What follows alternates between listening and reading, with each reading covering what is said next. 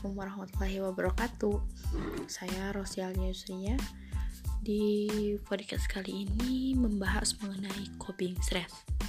Coping stress itu adalah cara individu untuk mengatasi stres. Coping stress digunakan untuk memperoleh rasa aman dalam dirinya sendiri Coping stress yang efektif itu dilaksanakan adalah coping yang membantu seseorang untuk mentoleransi dan menerima situasi menekan dan tidak merisaukan tekanan yang tidak dapat dikuasainya. Ada dua jenis coping stress. Yang pertama itu emosional fokus coping.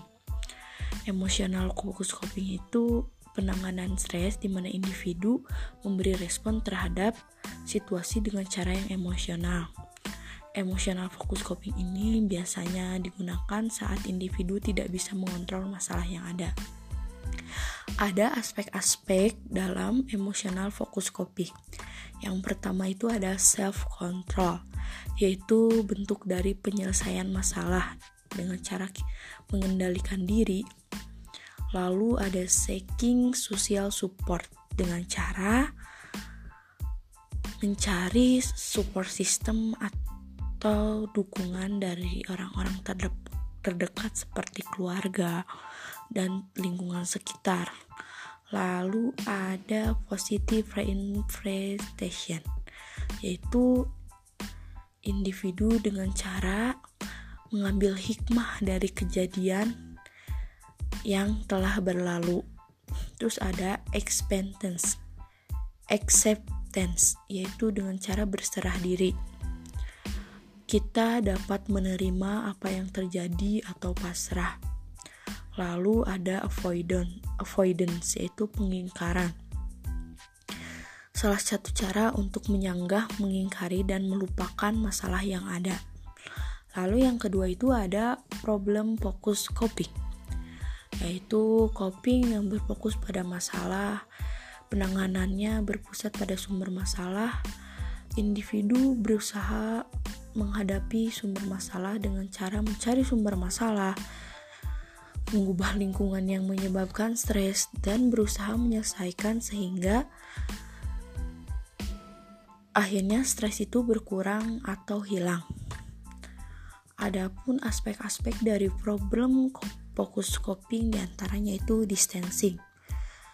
Ini adalah dengan cara menghindar dari permasalahan dan menutupinya dengan pandangan yang positif dan menganggap atau menganggap remeh masalah atau uh, sebagai lelucon seperti oh ya udah yang udah mah udah aja gitu.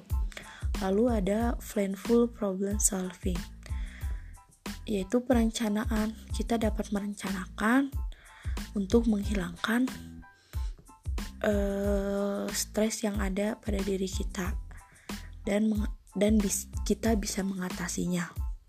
Yang ketiga ada positive refreshal yaitu usaha mencari makna dari permasalahan tersebut bisa bisa dengan menggunakan kegiatan seperti sholat, berdoa, lalu ada self control yaitu penyelesaian masalah dengan cara kita menahan diri kita mengatur perasaan kita harus bagaimana lalu ada escape atau menghilangkan stres dengan cara melarikan diri dari masalah dan beralih pada hal-hal seperti merokok, narkoba, makan banyak, dan lainnya.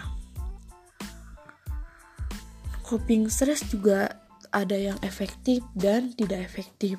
Coping stress yang efektif yaitu dengan menjauhi sumber-sumber masalah atau sumber stres. Terus ada melakukan penyesuaian, penyesuaian dan pemikiran ketika menghadapi suatu masalah. Lalu ada mengatur reaksi yang timbul karena stres atau tekanan.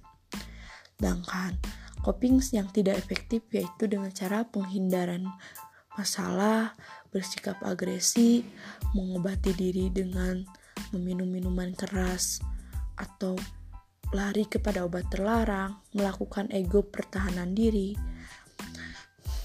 Dengan melakukan coping yang tidak efektif, justru itu akan menambah stres, bukan mengurangi stres.